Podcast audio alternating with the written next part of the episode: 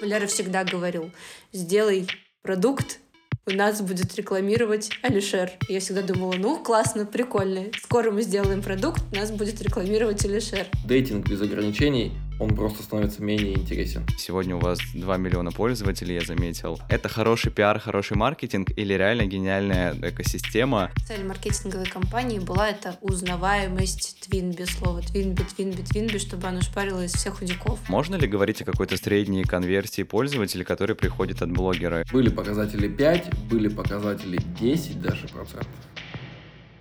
Пусть о тебе узнает весь мир, новая идея новый шаг Нас таких много, давай обсудим Как там у вас? Торговля пошла, пошла торговля Торговля пошла, пошла торговля Всем привет, на связи Андрей Гумер, и это четвертый выпуск второго сезона подкаста «Пошла торговля».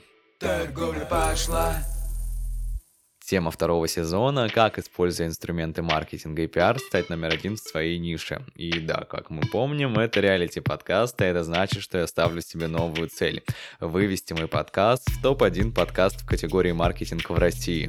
Задачка как бы со звездочкой, но меня это только заряжает. Итак, друзья, сегодня у нас с вами в гостях те разговоры, с кем я очень сильно ждал.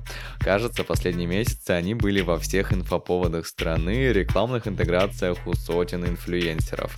Их амбассадорами даже стал сначала Моргенштерн, я думаю, уже вы понимаете, о ком здесь идет речь, а затем и Ксения Собчак. Это дейтинг-сервис Твинби, конечно же. Вас ждет разговор с SEO Вероникой Яковлевой и директором по маркетингу Ильей Шитовым о том, как они за последние полгода существования приложения пришли как бы, во-первых, к отметке в 2 миллиона пользователей и оценки, во-вторых, сервиса на рынке в 5 миллиардов рублей. Вдумайтесь в эти цифры. 6 месяцев, 2 миллиона пользователей и 5 миллиардов рублей оценка компании. Вероника поделилась, насколько ожидаемым или неожиданным был быстрый рост и какие у них планы на 2024, а Илья раскрыл секреты реально работающей маркетинговой воронки привлечения пользователей в Твинби. Ну все, давайте переходить к выпуску. Пошла торговля. Ребята, приветы. Привет. Привет. Для вас еще раз повторю, что второй сезон моего подкаста посвящен тому, как стать номер один в своей нише. Сразу хочу спросить у вас, ставили ли вы себе цель при запуске Twinbee стать приложением номер один в стране?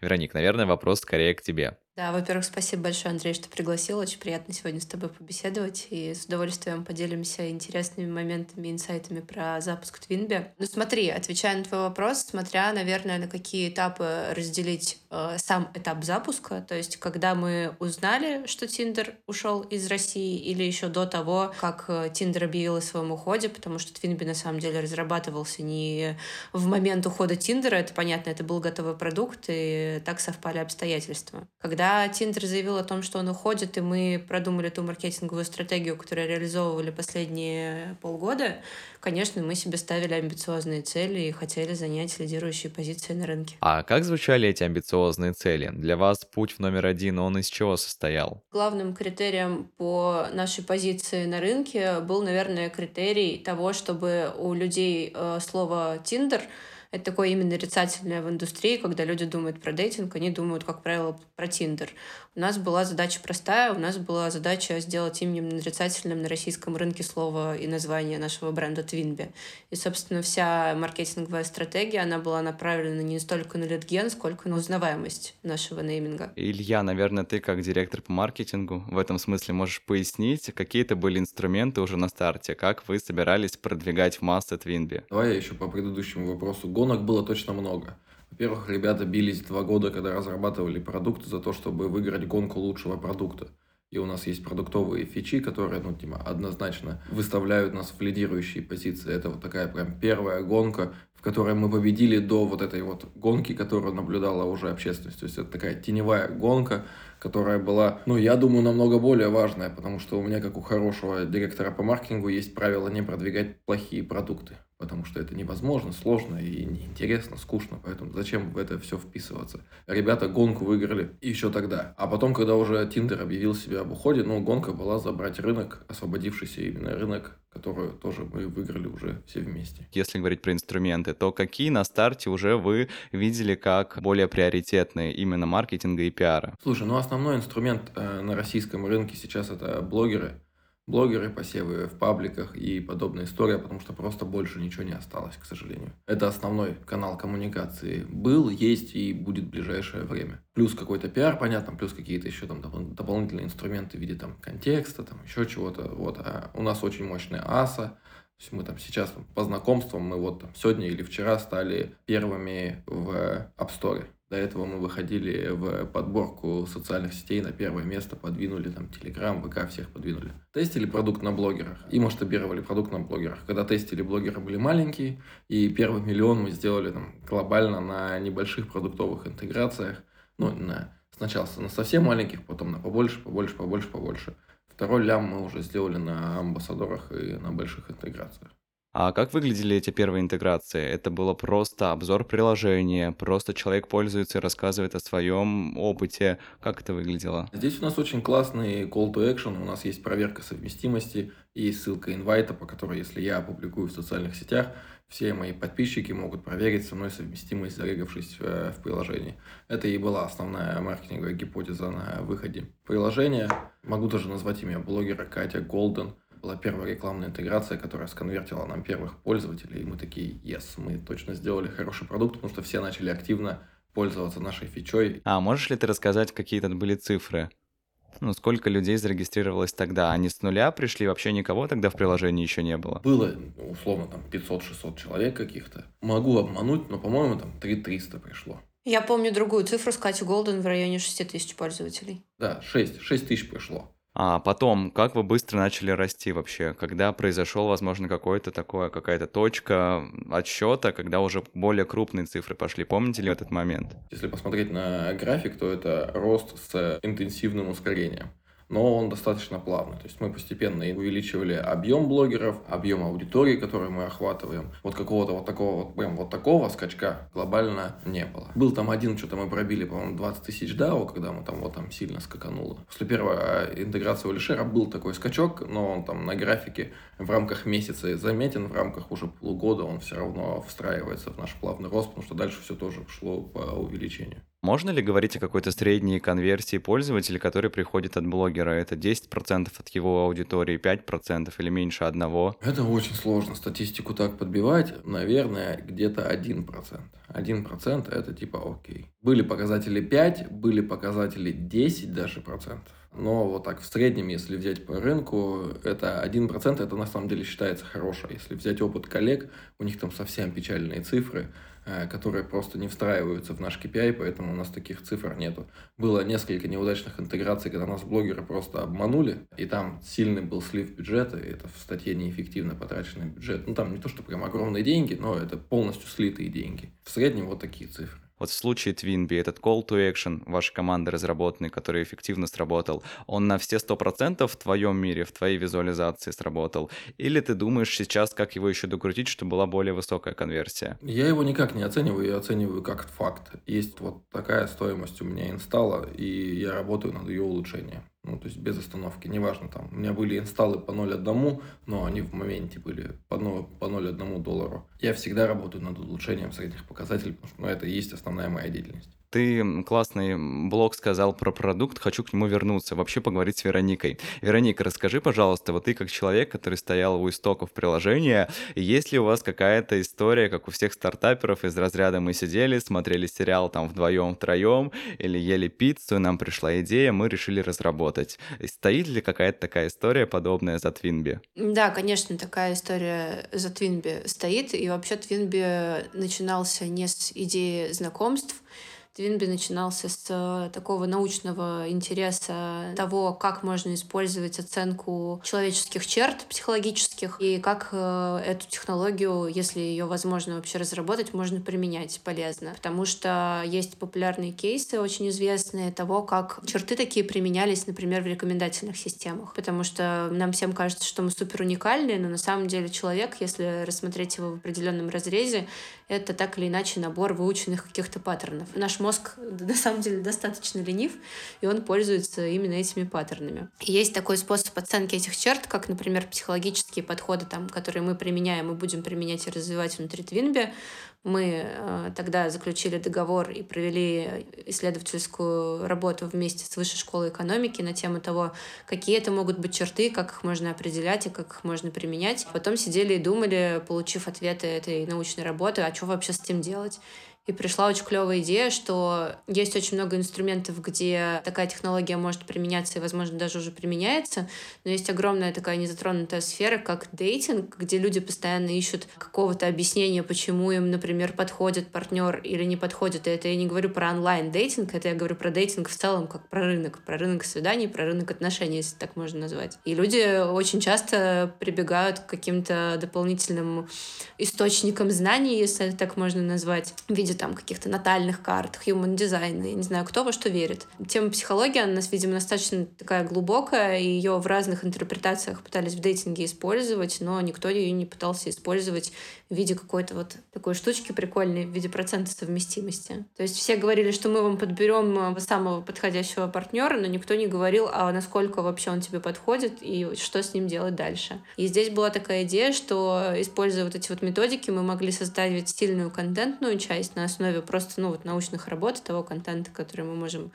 а, найти в учебниках в открытом доступе. Было принято решение сделать вот такой вот продукт с необычной фичой. Поэтому это такой долгий творческий процесс, перетекающий, который привел нас к тому, что мы имеем. Получается, вы основывались только на исследованиях и сами составляли вот те же самые задания, которые сегодня есть в приложении, все это, вся эта геймификация, или какие-то, в том числе психологи, тоже принимали участие в этом? Психологи, конечно, принимали участие. У нас есть R&D отдел, а, где есть два психолога, которые занимаются разработкой разработкой тестов. Первые методики, которые мы разрабатывали, они были вообще разработаны сотрудниками на тот момент Высшей школы экономики. И наше главное изобретение было в том, что это же ну, на самом деле не новинка использовать MBTI-тест. Есть несколько приложений, их можно найти, скачать, где MBTI-тест использовали. Но почему-то эти приложения, они не достигли должного уровня успеха. И одним из таких критериев было то, что эти методики, они все состоят минимум из 40 вопросов. И заанбордить пользователя, провести его через 40 вопросов, это ну, достаточно тяжелая задача. Наша основная э, разработка была в том, что мы этот тест сохранили результативность теста,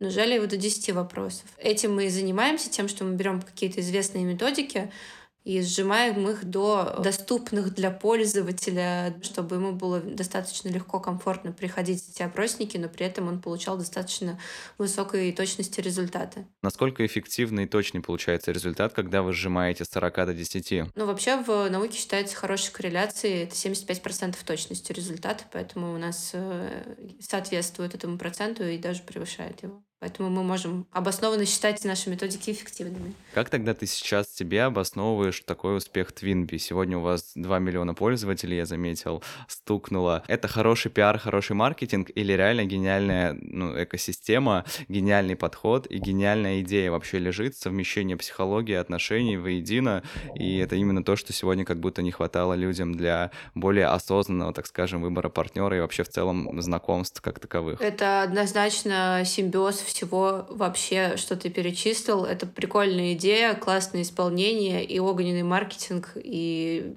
если бы хотя бы одна из этих составляющих отвалилась, не было бы такого эффекта. 2 миллиона пользователей стукнул. Я заметил, что по большей части они привлеклись в последнее время. Правильно понимаю? В какой момент у вас стукнул миллион? В первых числах октября у нас был первый миллион. Я как сейчас помню, я тогда приехала готовить интервью в Эмираты, и у нас был первый миллион. Это было 6 или 7 октября. То есть, получается, второй миллион вы кратно быстрее набрали. Это получается благодаря тому, что вы подключили крупных амбассадоров? Там было две больших рекламных кампании. Первая была UGC, на генерацию UGC. Это конкурс, который мы проводили с Алишером там, и с другими ребятами. 700 контентных единиц мы получили в конкурсе, э, больше 30 миллионов охвата, и вот э, большая часть пользователей пришла оттуда, и мы такие в массы, в народ ушли с этой рекламной кампании, ну и подтвердило все это, там 21 миллиона охвата интервью, совокупное э, Алишера и Ксении Анатольевны где было много-много-много Твимби. Это и как кейс интересная история, и как рекламная кампания это интересная история. Ну вот совокупность всех этих действий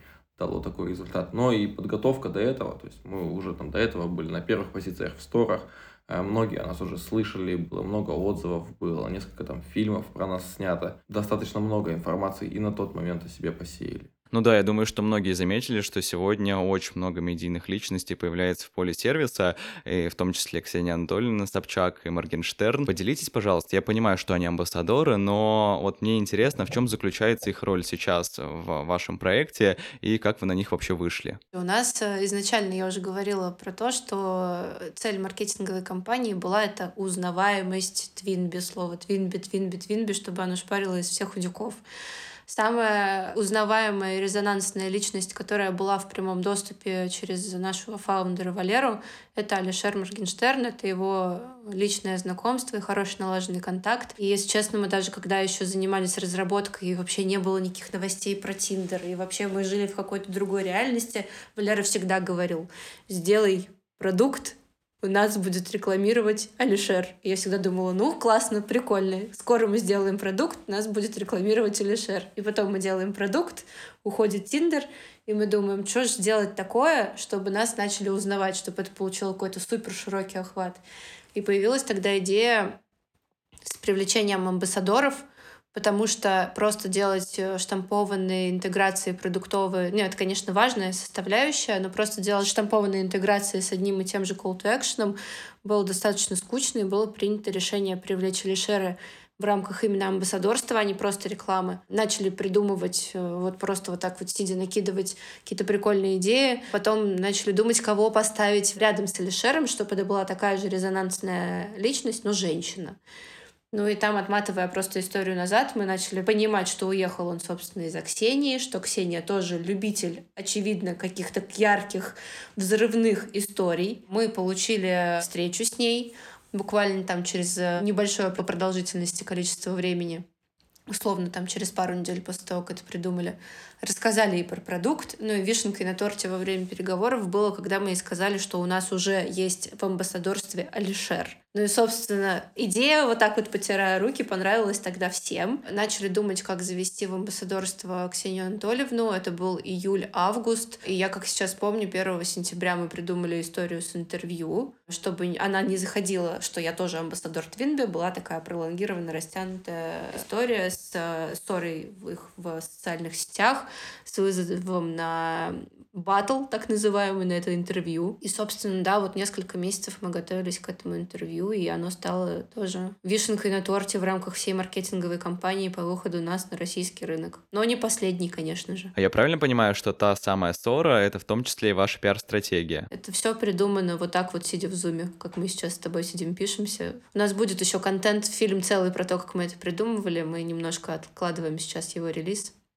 Но скоро все все увидят и узнают. Это очень интересно, правда. А можете поделиться, какой формат сейчас их работы с вами, как амбассадоров, чем они занимаются? Понятно, что они про вас рассказывают, но есть ли какие-то четкие договоренности? Либо просто там три раза в месяц как-то расскажите. Есть четкие договоренности, мы прорабатываем с каждым амбассадором все а, интеграции, мы не ставим их в границы в какие-то жесткие. Задача, смысл, э, посыл, все это обговаривается, все это разрабатывается двумя командами. Есть четкий медиаплан на неделю, на месяц, на полгода. Вот, то есть у нас расписаны все задачи э, на большой дистанции.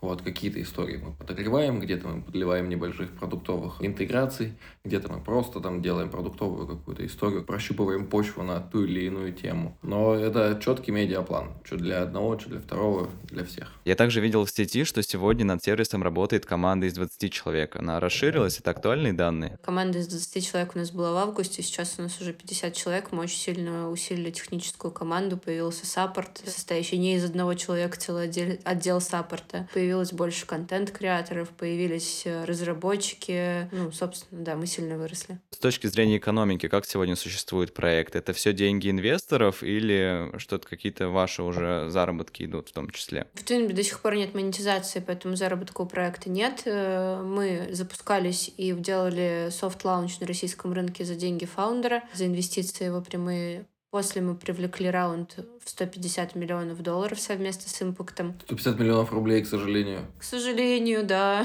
150 миллионов рублей. А сейчас мы привлекаем еще один раунд В скором времени у нас включится монетизация приблизительно в течение месяца. Мы ее ожидаем, возможно, немного раньше. И будем уже настраивать э, воронки, тренироваться, зарабатывать столько же денег минимум, сколько зарабатывал Тиндер. Я читал вот Forbes, что сегодня компанию оценивают в 5 миллиардов. Вот, Вероник, поделись, как в вашем случае, как тебе кажется, сформировалась такая стоимость? Такая стоимость сформировалась, когда была инициирована сделка через модель синдиката, и было всем понятно, что приложение растет с космической скоростью, и оценить его на тот момент, когда это было условно там 400 тысяч пользователей невозможно, потому что все понимали, что ну, сделка это не один день, когда тебя взяли и перевели там транш денег, руки пожали и все. Это процесс затянутый на несколько месяцев, когда оформляются юридические всякие соглашения, открываются счета и куча бюрократических вот этих вот всех вещей происходит. Давалась оценка на перспективу, и у нас такая достаточно интересная модель сделки. Мы, в принципе, за те инвестиции, которые получили, показали ту оценку, которую нам изначально модель синдиката давала. Для людей, которые нас сегодня слушают, хочется пояснить на более простом языке. Оценка приложения, любого сервиса, там, стартапа и так далее складывается из количества пользователей, которые уже в него привлекли на данный момент. Ну, из разряда у вас 2 миллиона, вот это ориентировочно оценивается в 5 миллиардов. Нет? Это одна из моделей оценки, да, можно оценивать по пользователям том числе. Мы так и оценивались, в принципе. Пошла торговля Давайте, наверное, поговорим еще про точки роста. Я заметил, что сегодня многие отмечают, что приложение работает достаточно, ну, медленно. Можете ли вы дать нашим слушателям тоже, опять же, ответ на простом языке, с чем это связано? С большим потоком новых-новых-новых пользователей, которые добавляются? Ну, смотри, Андрей, я думаю, что информация прям про медленное приложение — это скорее информация летняя. У нас последние яркие жалобы — это были жалобы на ботов, и у нас буквально 2-3 дня назад вышло обновление с модерацией, которое убило 97% фрод-трафика в приложении. Сейчас даже если есть какие-то ошибки с скоростью приложения, я думаю, что это прям прямое обращение в саппорт, потому что глобально такой проблемы мы не наблюдаем. А какие-то еще такие распространенные сейчас э, в ключе негативном есть отзывы или нет? Сейчас э, глобально негативных отзывов нет. Э, будет интересно посмотреть на то, как когда мы выпустим монетизацию, когда мы будем вводить дополнительный функционал, потому что появится просто много дополнительного функционала, и он будет постоянно расширяться.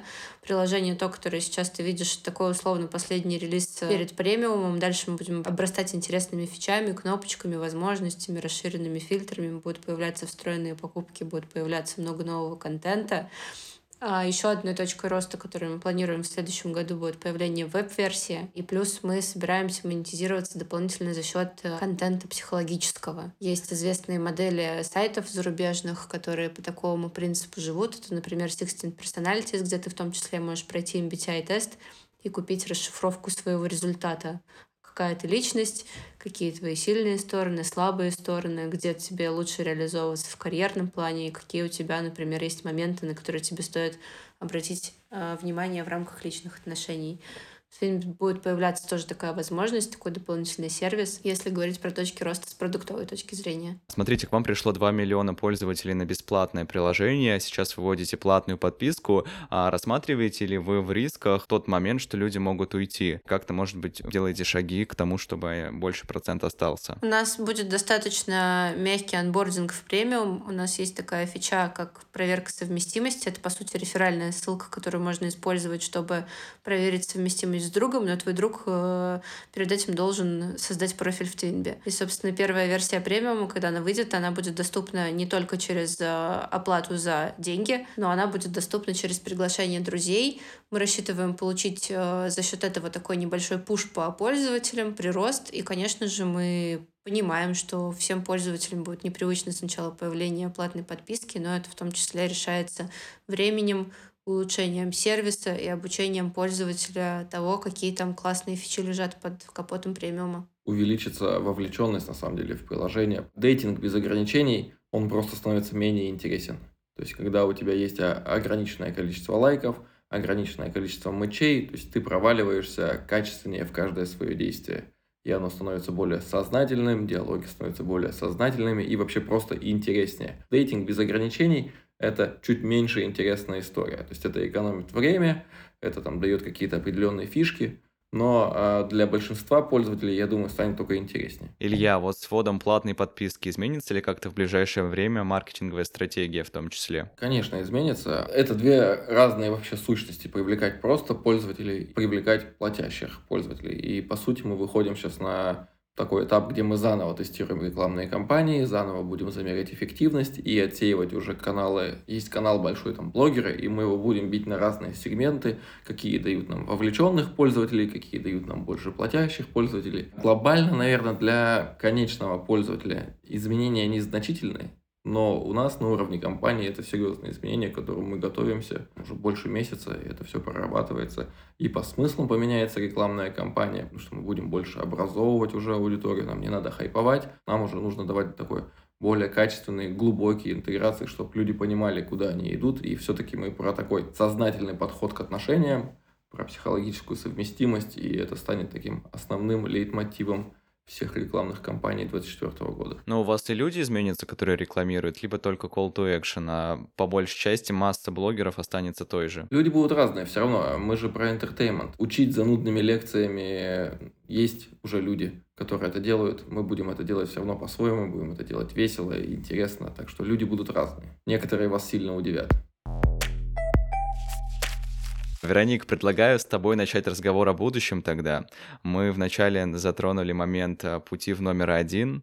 Как ты думаешь, сегодня, спустя полгода, стали ли вы номер один в России среди дейтинг-приложений? По узнаваемости э, среди определенной прослойки, там, среди молодежи, э, самые активные такие early адоптеры и вообще самые активные пользователи апок, да, мы однозначно самое узнаваемое приложение, если говорить про стартапы. Нужно же еще не забывать, что мы стартап, а не корпорация большим бюджетом. С точки зрения пользовательской базы, я, например, знаю, что у нас э, гораздо больше скачиваний, чем у там, не будем называть кого, но у одного из таких самых известных дейтинговых приложений, ну, тоже корпоратов. Ну, прям значительно мы быстрее растем. С точки зрения total юзеров, э, ну, конечно же, нет. Есть гиганты, у которых давно-давно перевалили инсталлы там за десяток миллионов, например, потому что они существуют около десятка лет, и кто-то даже больше. Можно я вас перебью? У вот этих гигантов-динозавров, у них есть веб-версия, и большая часть пользователей — это совсем другие люди. То есть э, совсем другие люди.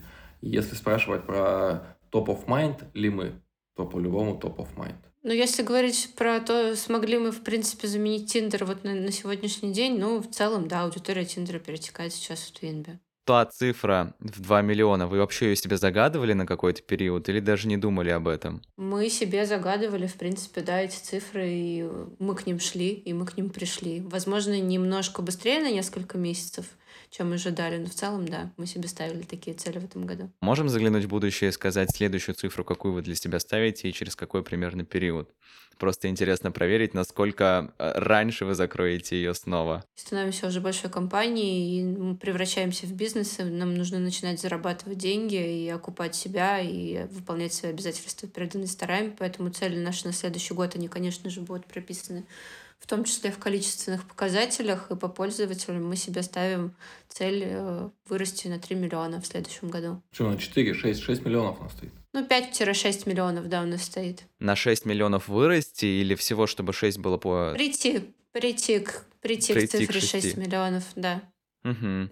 А вопрос международности вы не ставите для себя, для себя сейчас на повестку? Мы для себя ставим этот вопрос на повестку, потому что у нас классный продукт и большие амбиции, а, но нам для начала нужно стабилизироваться и показать все-таки до конца рабочий продукт, который умеет себя окупать и зарабатывать на одном рынке. Но в целом, да, мы сейчас рассматриваем для себя определенные рынки и продумываем то, как там классно появиться и привлечь много внимания. По каким критериям вы оцените свой успех в 2024 году? Вот представим сейчас конец 2024, помимо того, что вы набрали 6 миллионов пользователей, что еще? Мы точно должны себя окупать. Это классная, нормальная цель, и вообще под конец следующего года у нас будут понятные прозрачные метрики не только потому, что покупать, а и то, сколько мы хотим зарабатывать. Поэтому окупать на, где-то на первую половину года и на вторую половину года зарабатывать. Сколько уже я не буду говорить, это такие закрытые цифры. Ребят, спасибо вам большое, что сегодня были со мной. Мы идем уже на завершение. Для меня, правда, очень ценно, что вы открыты к диалогу и делитесь своим путем. Верю, что он точно вдохновит наших слушателей. Спасибо. Были рады поделиться. Пошла торговля. Друзья, благодарю вас за любовь к моему подкасту. Для его продвижения мне очень нужен фидбэк от вас в виде оценки в звездочках в Apple подкастах и сердечках в Яндекс Музыке. Делитесь тем, что слушаете подкаст в сторис, отмечайте меня, а я, конечно же, буду вас репостить. Услышимся в следующую среду и будем делать все, чтобы торговля точно пошла. Пока-пока.